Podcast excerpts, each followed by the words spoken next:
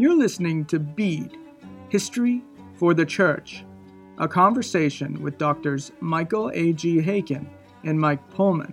Dr. Haykin serves as the chair and professor of church history at the Southern Baptist Theological Seminary, and he is on the core faculty of Heritage Theological Seminary in Cambridge, Ontario. Dr. Pohlman is Associate Professor of Practical Theology and the Chair of the Department of the Ministry and Proclamation at the Southern Baptist Theological Seminary. He's the author of Broadcasting the Faith Radio and Theology in America, 1920 to 1950. Join us now as we seek to see what God has done in the history of His people. The 1689 Baptist Confession, Article 2, Section 3 of God and the Holy Trinity. Uh, it reads this way This divine and infinite being consists of three real persons the Father, the Word or Son, and the Holy Spirit. These three have the same substance, power, and eternity, each having the whole divine essence, without this essence being divided. The Father is not derived from anyone, neither begotten nor proceeding. The Son is eternally begotten of the Father. The Holy Spirit proceeds from the Father and the Son. All three are infinite and without beginning, and are therefore only one God, who is not to be divided in nature and being. Yet these three are distinguished by several distinctive characteristics and personal relations. This truth of the Trinity is the foundation of all our fellowship with God and of our comforting dependence on Him. What a great statement there, the Baptist Confession of Faith, that Article 2, Section 3. Now, the mystery of the Trinity is at the heart of the gospel. Indeed, without the Trinity, there is no Christianity. So, given this, why does the Trinity seem to be one of the more neglected doctrines in the church? Now, this is not to say that our doctrinal statements don't include an orthodox Trinitarian statement, but at the functional level, it may be appropriate to consider the forgotten Trinity. We'll take, for example, preaching. In chapter 39 of his recent book, Some Pastors and Teachers, uh, Sinclair Ferguson offers his Ten Commandments for preachers. When Ferguson gets to his fourth commandment, he exhorts us to be, quote, deeply Trinitarian. He writes, furthermore, My concern here arises from a sense that Bible believing preachers, as well as others, continue to talk or think of the Trinity as the most speculative and therefore the least practical of all doctrines. After all, what can you do as a result of hearing preaching that emphasizes God as Trinity? Well, at least inwardly, if not outwardly, fall down in worship that the God whose being is so ineffable, so incomprehensible to my mental math, seeks fellowship with us. Well, according to Ferguson, that's pretty practical worship, right? the very practical thing of worship. That's what study, thinking on the Trinity will do for Christians. So, indeed, for Ferguson, a neglect of the Trinity will undermine worship. So, it's a big deal. That's uh, what we're trying to say here by way of introduction. The Trinity is at the heart of Christianity, and it ought to be at the heart of our worship. So, Michael, here we are, uh, continuing our pilgrimage through the Baptist Confession of Faith. And do you think Ferguson, though, is onto something when he talks about, in essence, the, ne- the neglected Trinity? Uh, do we tend to think of the Trinity as too impractical to be of any use in the Christian life? And if so, how can this confession of faith help us here? Yeah, I think the confession is enormously helpful here because it, you know, the, look at the way it ends. It says that the um, the doctrine of the Trinity is the foundation of all our communion with God and our comfort, comfortable dependence on Him. And so, obviously, the the the authors of uh, this document felt that the fellowship that we have with God is grounded in the fact that God is a triune being, and that our the strength of our dependence on God. Um, I take it that comfortable here means more than the word means for us. It's the it's that old use of the word in English um, that was common in the 17th century, where the word to comfort means to strengthen. So the comforter is the strengthener, uh, and comfortable means uh, you know strengthening dependence on him, or strengthens dependence on him. Um, So I think they they they saw it very much as absolutely foundational to the Christian life, uh, utterly foundational. It's the it's the the most important Christian doctrine. Um, and you see you see that in statements in the 17th and 18th century uh, particular Baptists who you know they they obviously this is their confession, but you see it in their the, the, writings of various figures um, in the the century that followed. Well, Michael, I want to jump in here because you bring up something really important. If I could jump in on something you said there, uh, that that line at the end of the Baptist Confession of Faith, so the 1689. What's interesting to me is that's absent in the Westminster. So as I looked at that, the the 1689 is a much more robust uh, confession in terms of the Trinity. And I, wanted to ask you, just historically, when I look at the Baptist Confession of Faith, eh, being longer and adding language like that, what was going on, for example, in the 17th century among Baptists that might have required, for example, a more robust statement on the Trinity, adding language that even the Westminster Confession didn't? Any any thoughts there? Yeah, I mean, definitely by the late 18th, 17th century, rather, um, rather than the 1640s, by the 1670s, uh, you have the threat of Socinianism in, in, in England. So John Owen finds himself in a number of his works, for instance, that are after the era of the Civil War and the Commonwealth, the Republic, um, in the 1660s, 1670s, having to battle against a uh, a nascent Socinianism. And so it could very well be that um, the more robust, the, the, large, the fact that the, the Second London Confession is a more robust statement than that in the Westminster reflects the fact that the doctrine of the Trinity is beginning to be under attack. In fact, by the 1690s, within a few years of this document, uh, there is a major battleground uh, over the doctrine of the Trinity, which persists all through the 18th century. Um, and um, so there could have been uh, the authors of this could have maybe anticipated that, um, or they could have been thinking about Socinianism. My suspicion is the latter. Um, and the the language there of comfortable and communion, uh, that I think that's like it'd be interesting to look at John Owen and see if he ever uses those phrases in relation to the doctrine of Trinity, because Owen has that f- famous book on communion with God, which where he details communion with the Father, communion with the Son, communion with the Holy Spirit, what they what that entails. Volume two, gotta get gotta have that volume two of his sixteen volumes yep, exactly. on communion with God. Yes. Yeah. So I'm wondering if that's also in the background here. Um, but yeah, that, that is it's very noticeable. It's just it, the the Westminster does not contain that final sentence. Well, it's interesting, Michael, and you're so good at reminding us that certain periods in church history require certain statements about Orthodox doctrine, and in this case, the Trinity. And you're right, maybe certain authors uh, in the Baptist tradition were foreseeing things that were coming, and they were anticipating uh, the need for a more robust statement. Uh, maybe they were picking up on Owen and and others. But I, I wanted I wanted to ask you this too. Who would you read on the Trinity? As long as we're talking about, you brought up Owen. I mean, if you if you I'll put it to you this way: if you could only have five books or or less on the Trinity, and uh, other than the Bible, who you trusting? Who you going to read?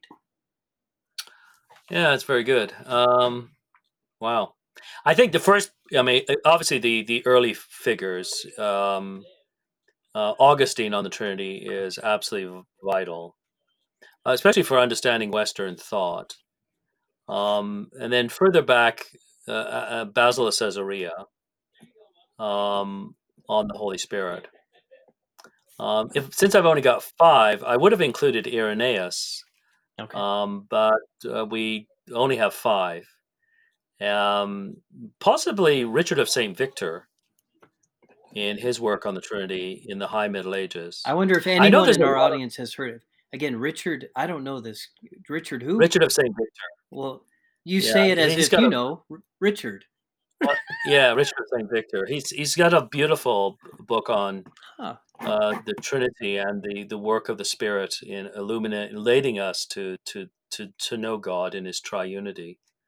I mean, a lot of people cite Aquinas, um, and I know there's a big there's a bit of a brouhaha about reading Aquinas today, and all that aside, um, why why are we putting that aside? Maybe we should just bring that right into the to to the heart of this program. But no, go ahead. Well, maybe we should do after we've done the the second London Confession. We'll do you know. There you go. Uh, why read Thomas?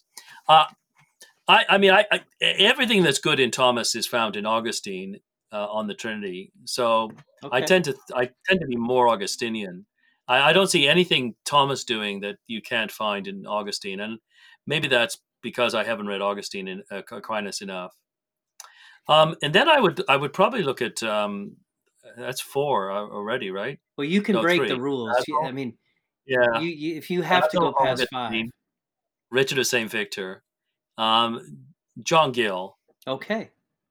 John Gill, either in the Body Divinity uh, or the doctrine his doctrine Trinity, the second edition in the 1760s. Um, Jonathan Edwards' essay on the Trinity, which didn't see the light of day till 1903, um, published uh, posthumously, obviously, uh, on the second, third, second anniversary, second 200th anniversary of his de- uh, birth. Uh, it's a gem, and um, would that he had finished that. Um, uh, also in there, I think Calvin, Calvin, you know, on the Trinity in um, his institutes. I was going to ask you about that, Michael, because I th- I think in our circles, everybody thinks they know Calvin. So when I say our circles, I mean at Southern Seminary, and I've found this with my students.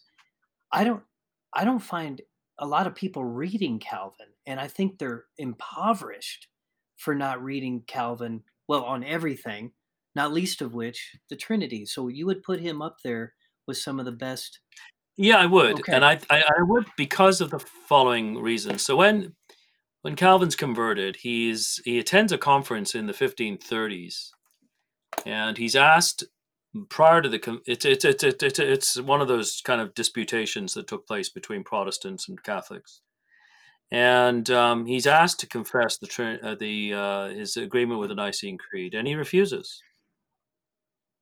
Um, he refuses because he wants to insist that the, the standard, the gold standard for discussion is going to be not any document after the Bible. So he almost sounds like a biblicist. Mm-hmm. And uh, then in the 1550s, he finds problems in Geneva because he's got a guy named Michael Servetus, mm-hmm. um, Miguel uh, Servetus, uh, who is Spanish, um, who had been arrested by Roman Catholic authorities of the Inquisition in Spain. They were going to burn him. I don't know how he got out of prison, but he escaped.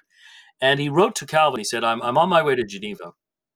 And Calvin warned him. He said, "Don't come here." He said, "If you come here and we discover you, you'll you'll get arrested. You'll be put on trial for heresy because he was a he was a Unitarian, denied the deity of Christ, denied mm-hmm. the Trinity." And um, Servetus was a bit unhinged, I think, mentally because despite the fact that he pleaded for religious liberty, he, he felt that somehow there was going to be this apocalyptic showdown between him and Calvin that would usher in the end times. So he made his way to Geneva, and he's he's caught because he's he's hiding behind one of the pillars in the cathedral, and somebody spots him, and he's arrested. And sure enough, he's put on trial. And um, Calvin finds, in Servetus's defense, he says, you know, I you know, I, I'm just appealing to the Bible. And Calvin realizes that uh, there is this biblicistic approach to Scripture which can twist the Word of God, uh, certain verses, that ends up denying the Trinity. And um, Calvin really does he does a backtrack and so we find Calvin, in fact, in the period of 1550s, writing a creedal statement which defends the use of extra biblical language like eternal generation, eternal procession, because he recognizes that you've got somebody says, "Oh yeah, Jesus is the Son of God." Of course he is, but but what he means by that is that somehow Jesus became the Son of God at the time of the incarnation, or because of his ministry, or what have you. So Calvin begins is a, one of the things I've always heard about Calvin is that Calvin never changed his theology. As soon as he issues the Institutes, you know, you've got a full blown systematic theologian who never really shifts on anything, but he actually does on the doctrine of Trinity. He he doesn't see any necessity for extra biblical language. But by the end of his career, he recognizes this is absolutely important to capture the essence of Scripture. So the doctrine of Trinity, as it's def- defined by you know Nicene Trinitarianism, summed up in the little phrase three persons sharing one substance. Um, th- while that is not cannot be found exactly word for word in scripture nonetheless it captures what the the entire the entire scope of scripture bears witness to that in the father the son and the holy spirit we we see the, the one and true and living god so Calvin is interesting, and I, I, the reason why I like the confessions, the, the the institutes rather, is that he's battled through this personally Mm-hmm. to the point that he recognizes that the Catholic tradition, now using the word Catholic as universal, of Nicene Trinitarianism is indeed the tradition that has to be defended, because it is a tradition that is drawn from biblical evidence. Hmm. The last person I would probably look at is um, the essays of B.B. Warfield on uh, that deal with Mhm. Trinity. Um, I don't That's agree with some of Warfield's emphases, but they're absolutely remarkable. He's got an essay called "The Father and God, the God and Father of Our Lord Jesus Christ," and it is an exegetical piece in which he basically is hammering uh, the German liberal critics who basically want to make Jesus just um, a a Jewish rabbi in the first century, and he is. I mean, he is so good. Um, so we, we have a very rich history, but we have neglected it and we've forgotten it. Well, I, I love what you've done here, Michael, and I'm just going to put you on the spot. And I didn't prep you for this, but let me summarize. You've got, and we, we should have a whole show on this. Um, Augustine, you call him. I thought Protestants referred to him as Augustine, but it's okay to call him Augustine even as a Protestant. I've never heard that distinction. Sorry. uh, no, that's okay. I always say Augustine. well, good, good. Yeah. Uh, and Maybe it's so because I'm a Canadian. Well, tomato, tomato. I don't know that it matters, but uh, Augustine or Augustine. Here you've got um, Basil of Caesarea, uh, or Basil, excuse me. Uh, Richard of Saint Victor. So there we've got three. Uh, you put in, a, you had to add a Baptist. So you got John Gill Yep. in there. Very good. Now you went over five, but that's okay. You've got Edwards. You couldn't resist at 1903 when it finally surfaced his work on the Trinity. Uh, you said what? It didn't see the light of day until 1903. Right. Uh, okay. And then, of course, Calvin, because I brought him up, and you said, "Yep, got it. Calvin's good." Um, we went beyond five. That's okay. And then the one more, B.B. Warfield. Yeah. So we we've got seven just for the fun of it. It you know, you're stranded on a deserted island. Okay, and you can you have your Bible, and you can have one work on the Trinity. Uh, I'm going to narrow it down now. Not going to give you this freedom. It's too easy. What do you take on the island? You want the Trinity. Uh, then I would take Augustine, I think. Okay. Okay. I thought you might say that. Yeah. Um, you, you take Uh, Augustine with you. Yeah. I think so. Um, uh, uh, Okay. Calvin's this way too, and so is Basil. But there's a, a doxological element to the way that they d- do theology, um, which is so so important. Oh, I agree. Couldn't agree more. It's why I love Calvin so much. People, they might only know of him with that Servetus uh, affair. And even then, I don't think they understand it as they ought. Bruce Gordon is Yes, a very yeah, Bruce Gordon, help, yeah, helpful, guide. Yeah. Yeah, and his biography, that chapter 11, is just fantastic. I recommend it to all my students. Um, people don't realize the pastoral um, pleading that went on for years from Calvin to call him to repentance. And uh, Yeah, I mean, uh, Calvin, so- for instance, when Servetus was in, Servetus wanted to meet him in the mid 1530s. So this is 20 years. They, they knew each other at Yeah. least. And Calvin goes back to Paris at the risk of his own life to meet Servetus. And um, there is a strong pastoral concern for the soul of Servetus. I mean, both you and I probably would would disagree with Calvin thinking that execution of a heretic is not inappropriate.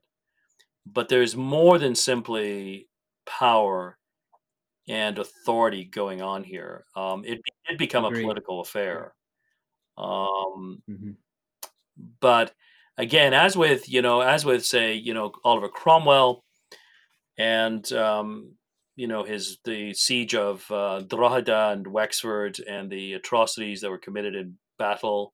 Um, you know, Dabney asking God to blast the North because of the loss of the Civil War.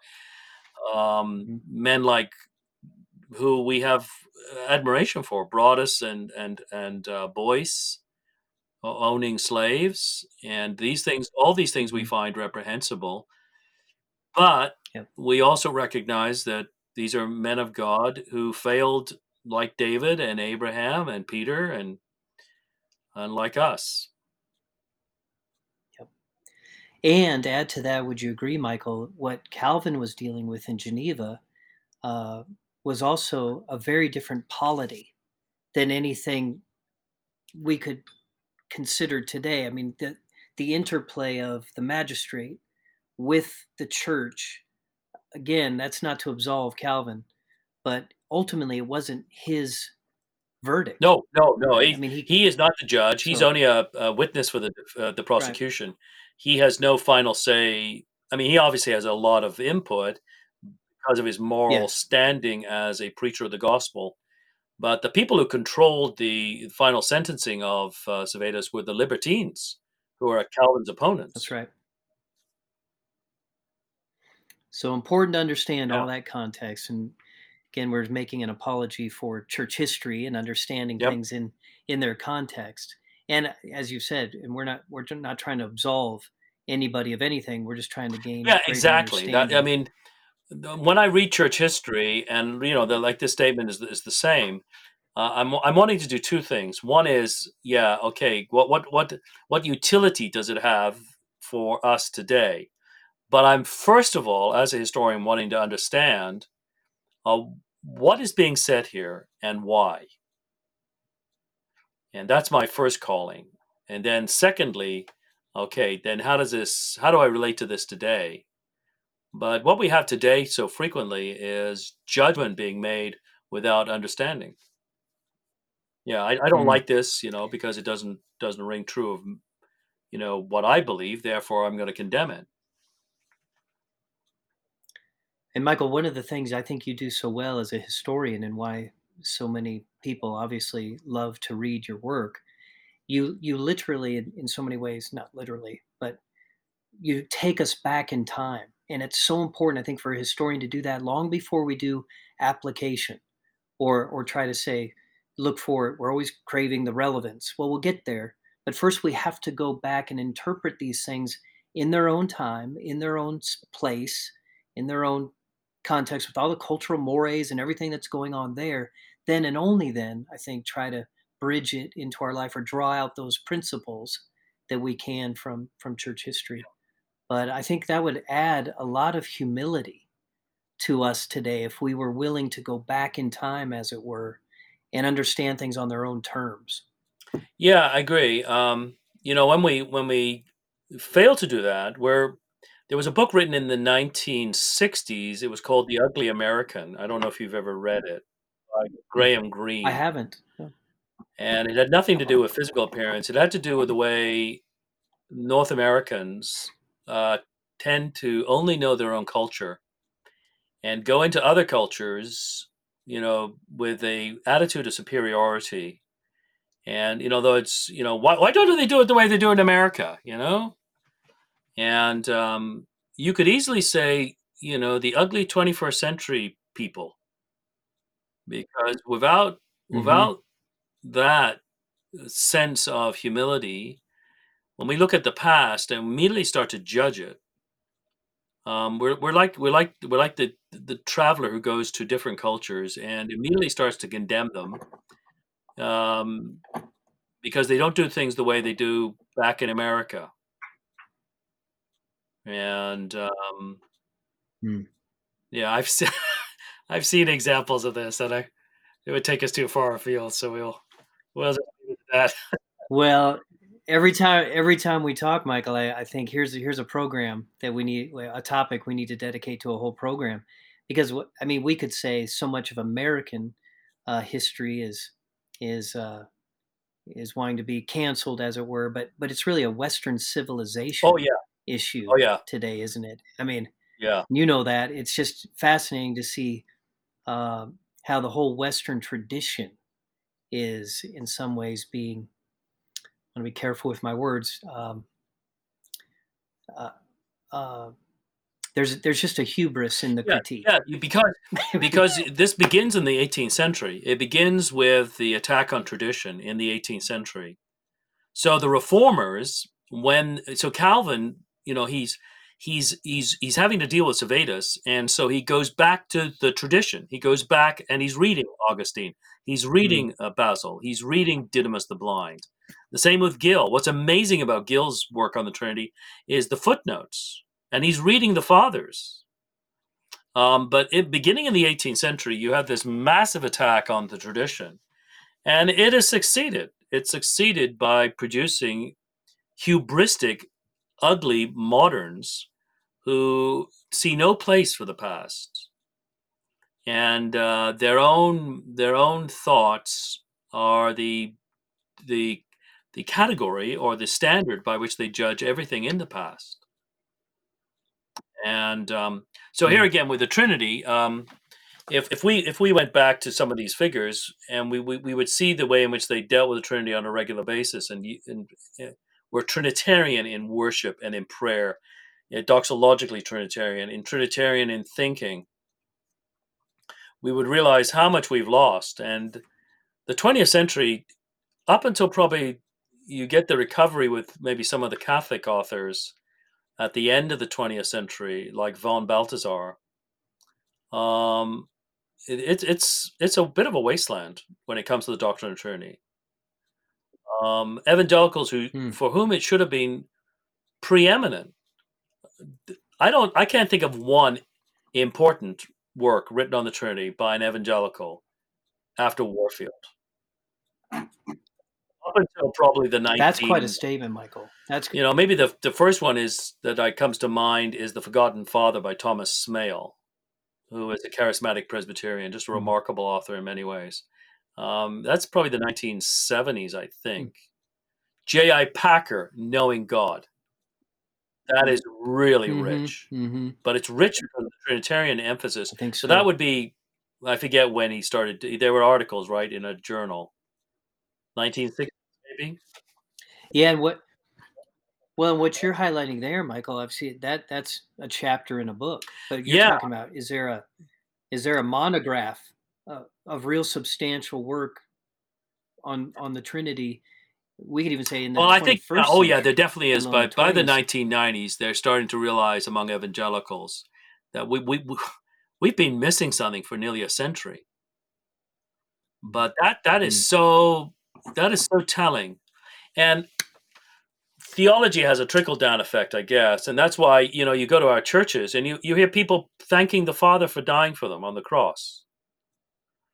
Um, Yes. deacons uh, praying at the Lord's table. I, I've heard this Mhm. time well not tons of times but en- enough times to disturb me uh, billy graham's daughter anne graham Yep. lotz i heard her once at a women's um, conference um, i wasn't at the conference i was listening to a recording of it and she's praying and she's you know very gifted but here she is thanking the father for dying for her now you might be saying you're you're, you're, just, you're just a meanie.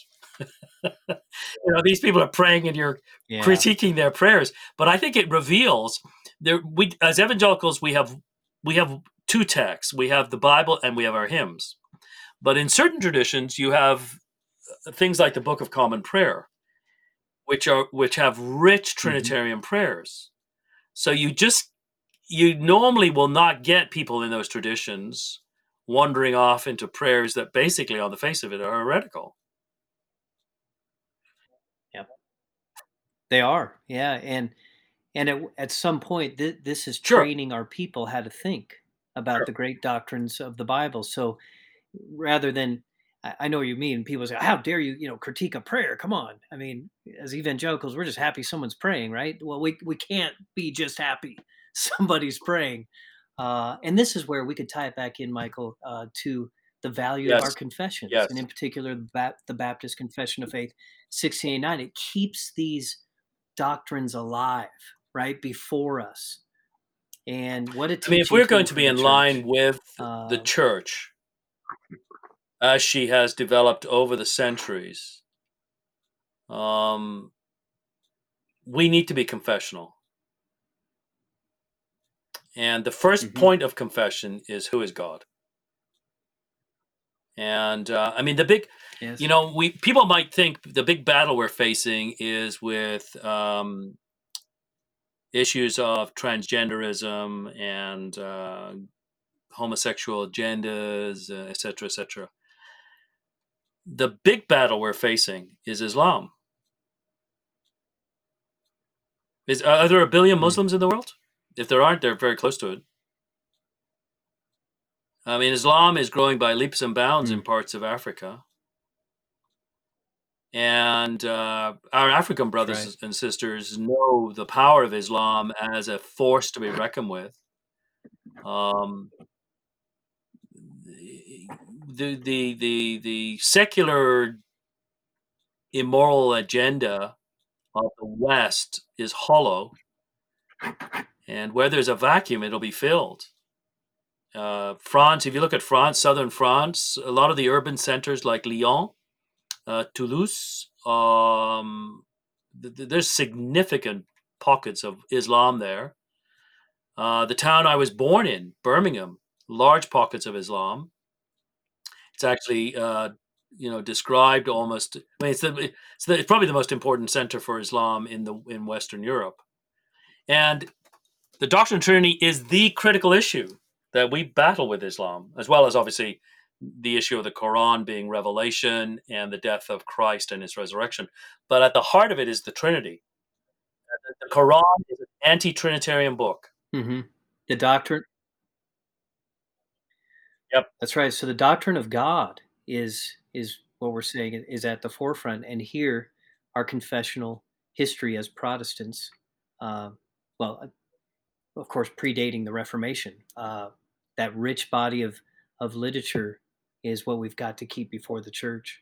Yeah, we often think that that the the problem is from within, and of course it is. There's there's Trinitarian doctrine that needs to be worked out in our churches. But what you're pointing to, Michael, I wonder if a lot of our listeners think of it this way.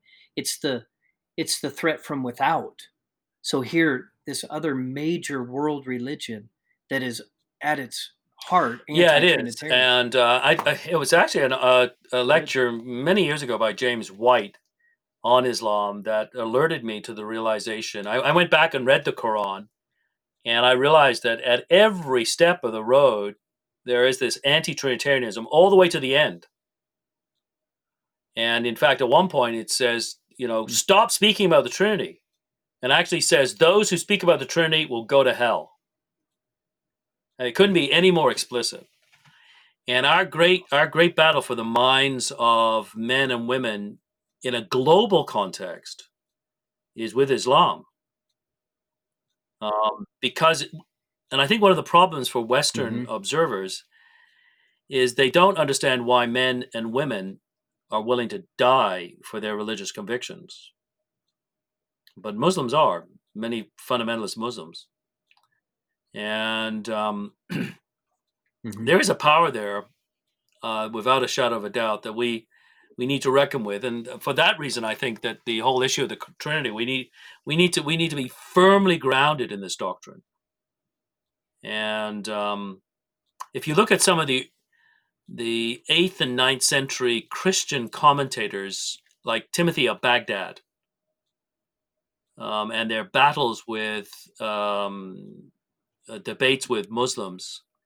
Uh, Timothy of Baghdad is a remarkable figure, you know, patriarch um, of the Church of the East, Mm. sending out missionaries as far as Mongolia, uh, Sri Lanka, um, and he has a he has a long debate with the Caliph, the the ruler of the entire Muslim world at that point, because the Caliphate spread from from um, Spain all the way over to Afghanistan, and the, the guy invited him to come to the palace. And right there in Baghdad, you've got this debate about the Trinity and the incarnation. And it's you've got the courage of this man in the face of potential execution because he's got no he's got no political power. And um, we we could take a real lesson Hmm. from from these men.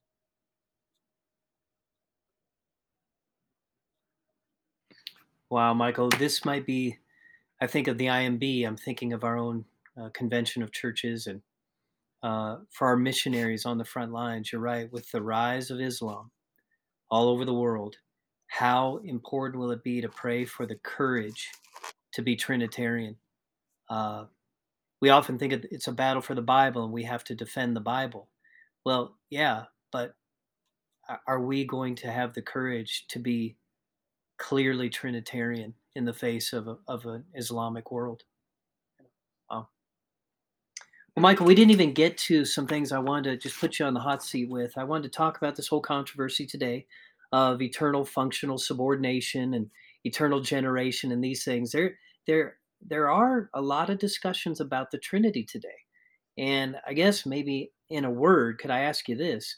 Are they helpful in the main? Are there is there more heat than light? Uh, do you sense that it's a healthy discussion for evangelicals to be having uh, about the Trinity to the extent that you're up on this? or- Yeah. Um, or so when I was um, in my final couple of years of my doctoral work, when I was in my late twenties, uh, I was at Wycliffe College in Toronto, and there was a young woman came, um, a theologue student. She was doing an MDiv, and she raised the question, "Why? Why do we pray to God as Father?" And she said, "I never pray to God as Father. I always call God Mother." And um, little did I know, I mean, I was studying at the time Trinitarian controversies in the fourth century, the Arian controversy, and the end of the Arian controversy, what's called the Pneumatomachian controversy about the deity of the Spirit. Little did I know that those were not going to be the controversies that would dominate the next 40 years of my academic career. But what this woman raised, gender. So we had, you know, talking about God, then we had the issues of the um, issues that deal with theological anthropology, uh, homosexuality, now transgenderism, transhumanism. And maybe because I wasn't trained in those areas, I mean, I've had to learn, obviously, to think about those subjects from a historical vantage point, but uh, I'm weary of those discussions. So I've, I've said a number of times in the past five to seven years, man, I, I just like to be transported back in time to the fourth century and have debates about the Trinity rather than fighting about, you know, what does it mean to male? What is what does it mean to be male and female? now, of course, you have to fight where the battle is, but and then when this brouhaha blew up on the internet, uh, I thought it was I thought it was healthy. Uh, healthy in this sense. Uh, I think sometimes the language there was ignorance in in both sides, but I think it was healthy because it forced us back to basics. Even more basic than what does it mean to be a human being is who is God? And how does he exist immanently Yes. in the persons of the Father, Son, and Spirit? And um, if for no other reason that it is brought to to light uh, some of the riches of the past. I mean, I've uh, seen articles now and books going back and reading Augustine on the relationship between the Father and the Son, or Basil, the Father, Son, and Spirit, and so on. And we're asking questions that of the tradition and forcing us to become more Trinitarian. Uh, I think it's been I think it's been helpful. I mean, I have a distinct position on the issue, but broadly, I think it has forced us to become more Trinitarian, and I'm, and I'm thankful for that. For the, in that sense, for the controversy. What I'm not thankful for is the the way in which the people, some of the people involved, spoke about each other. What we're dealing with here are Christian brothers Mhm. who should have been able to sit down at a table, eat, spend a weekend together. In fact, in the early stages of it, I actually suggested that to some of those who are kind of primary characters. I said, "Why don't you all get together?" I, I said, I, "I'd even arrange for a payment for a hotel. Go to a hotel for three or four days. Just hang out together, pray together, worship together, eat meals together." and I, I'm sure it would change the whole tone of the dialogue. But having said all that, um, yeah, I think that that controversy has been helpful. It's forced us to be more Trinitarian. I hope. Michael, I, I love that point, and I think it, at one point in the last year or two, I, I sent some tweet out just saying, you know, I'm just so glad we're arguing about the Trinity and not and not some insignificant thing. So I I agree with you, and I like you have strong you know Yeah. convictions about some of these things, and uh, but I'm just glad that's what we're talking about. I mean, may, maybe we can now Yeah. like get after the Lord's Supper and like things that actually matter. You know, whether so after the Trinity, let's continue uh, coming out of you know the 80s and the 90s and the worship wars and when music and I don't know that stuff's important, but I'd like to discuss the Trinity. That's those are matters of first importance that uh, we need to keep at the heart of the faith. So very good. Well, Michael, I'll enjoy next week with you as we continue our pilgrimage through the Baptist Confession of Faith. We'll go back in time and try to show its relevance for today. So I'll look forward to that. Beads Podcast is in partnership with H&E Publishing, a reformed and Canadian publishing house seeking to spread the steadfast love and faithfulness of Christ through the publication of church history, biblical spirituality, Christian living, and theology. Join us next time as we seek to see what God has done in the history of his people.